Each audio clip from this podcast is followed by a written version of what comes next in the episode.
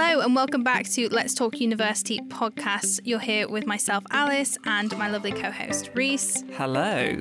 And on today's episode, we're going to be talking generally about how our students supported at DMU.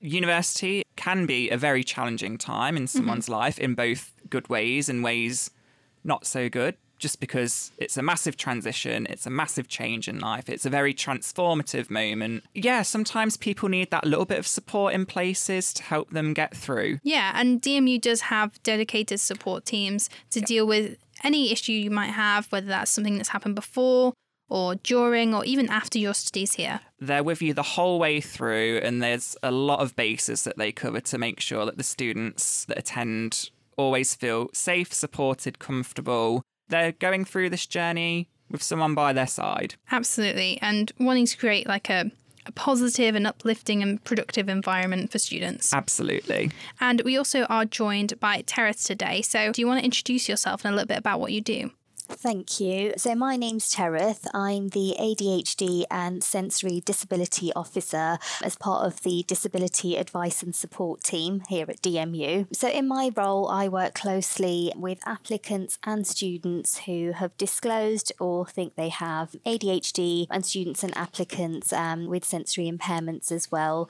Um, and it's to support students on their journey here to help them access, you know, the relevant support and have it in place for their studies studies. Amazing. Thank you so much. And there are a lot of different support services around at DMU. And is there any in particular that you want to touch on that you think might be helpful for students to know about? we do work with you know students all the way from application stage all the way through to graduation so we're here to support you on your journey, really, while you're at DMU. So, if applicants um, disclose a disability, a medical condition, or a mental health condition on their UCAS application, we start getting in contact um, with them, you know, kind of right from the start, usually over the summer period. Mm. It's my colleagues, the transition and retention officers, that would do that and offer a student support meeting. And that's really an opportunity to kind of discuss support that you know the applicants may have previously accessed at school yeah. um, or at college and also kind of you know to talk about individual support that may be useful for them at university because it can be a different environment you know kind of that transition from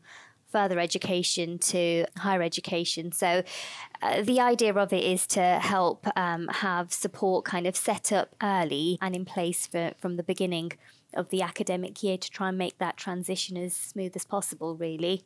Mm-hmm. Um, and you know we help um, and facilitate students with um, applying for support things like the disabled students allowance if they're eligible.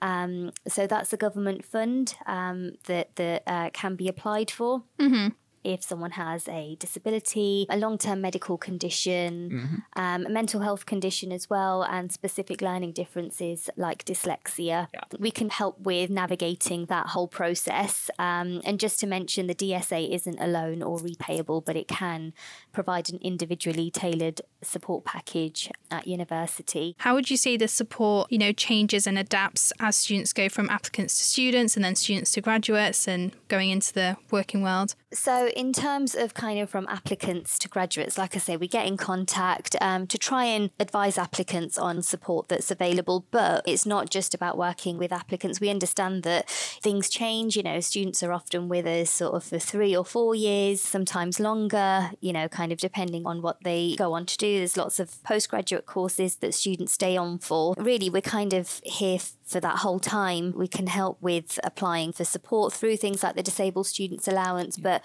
you know also um, setting up university support as well, things like individual exam arrangements mm-hmm. and support information for tutors to access. So, for example, providing access to lecture notes in advance electronically, and also each faculty has a faculty engagement officer as well, and it's kind of their role to provide information, advice, and guidance to academic colleagues so they're aware of relevant teaching and learning support that's recommended or they need to be aware of for students. So, in terms of the transition, I guess I would say we're here, so and we understand that you know, students may need to access additional support or, as I say, things change. And really, we're here to help with that whole process. Amazing. And what other support services are there at the university? So there's lots of other support that's available. There's the Healthy DMU Hub, which mm-hmm. can be accessed online. That's got lots and lots of information on there about things like um, masterclasses and mindfulness as well, that's available for all students to access.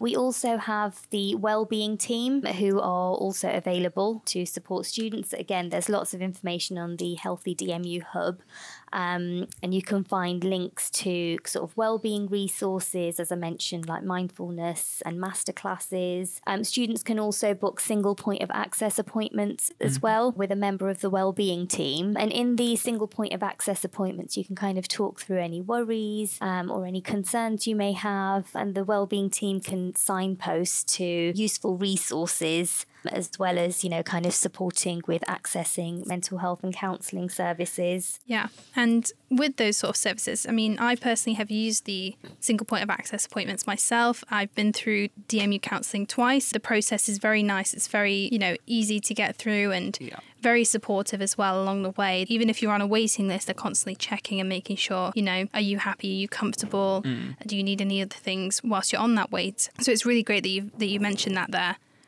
Yeah, it's really, really useful. Like I say, it's available for all students and there's lots and lots of resources. And, and I'm glad you found it helpful as well. So that's really, really great to hear.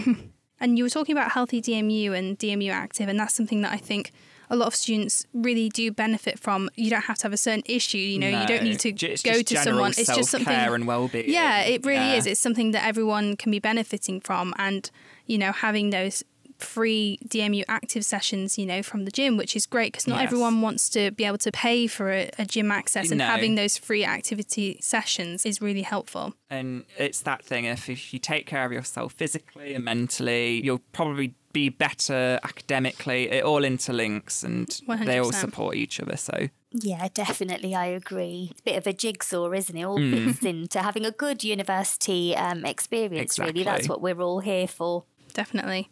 We will be covering a little bit more about the mental health and wellbeing services in a further episode, in episode six. Yeah. And also finance, we'll be covering that quite a lot in detail in episode, episode five. five yes. Yeah. So that'll be something that I think a lot of people might benefit from. And then going on to some of the other support services that you've got at the university, you know, you've got the Mandala projects that I feel like you might be able to talk to us a little bit about. Yeah, so there is the Mandala project. There's lots of information on the website and they can be contacted by email, but they can signpost DMU students towards practical support if they've experienced sexual violence, domestic violence, um, mm-hmm. or harassment. So, yeah, there's lots of support available through the Mandala project as well. And there's also academic support available for students, which we'll be talking about more in episode three as yeah. well. DMU also has a variety of support services when it comes to careers, not just for after uni, but during your time at uni, finding placements and such. Can you tell us a little bit more about that? Yes, so there's lots of um, information about DMU works and careers and employability on the DMU website. And you can also book um, appointments with the team through My Gateway. And each faculty has a placement team as well if you wanted to get in contact with them.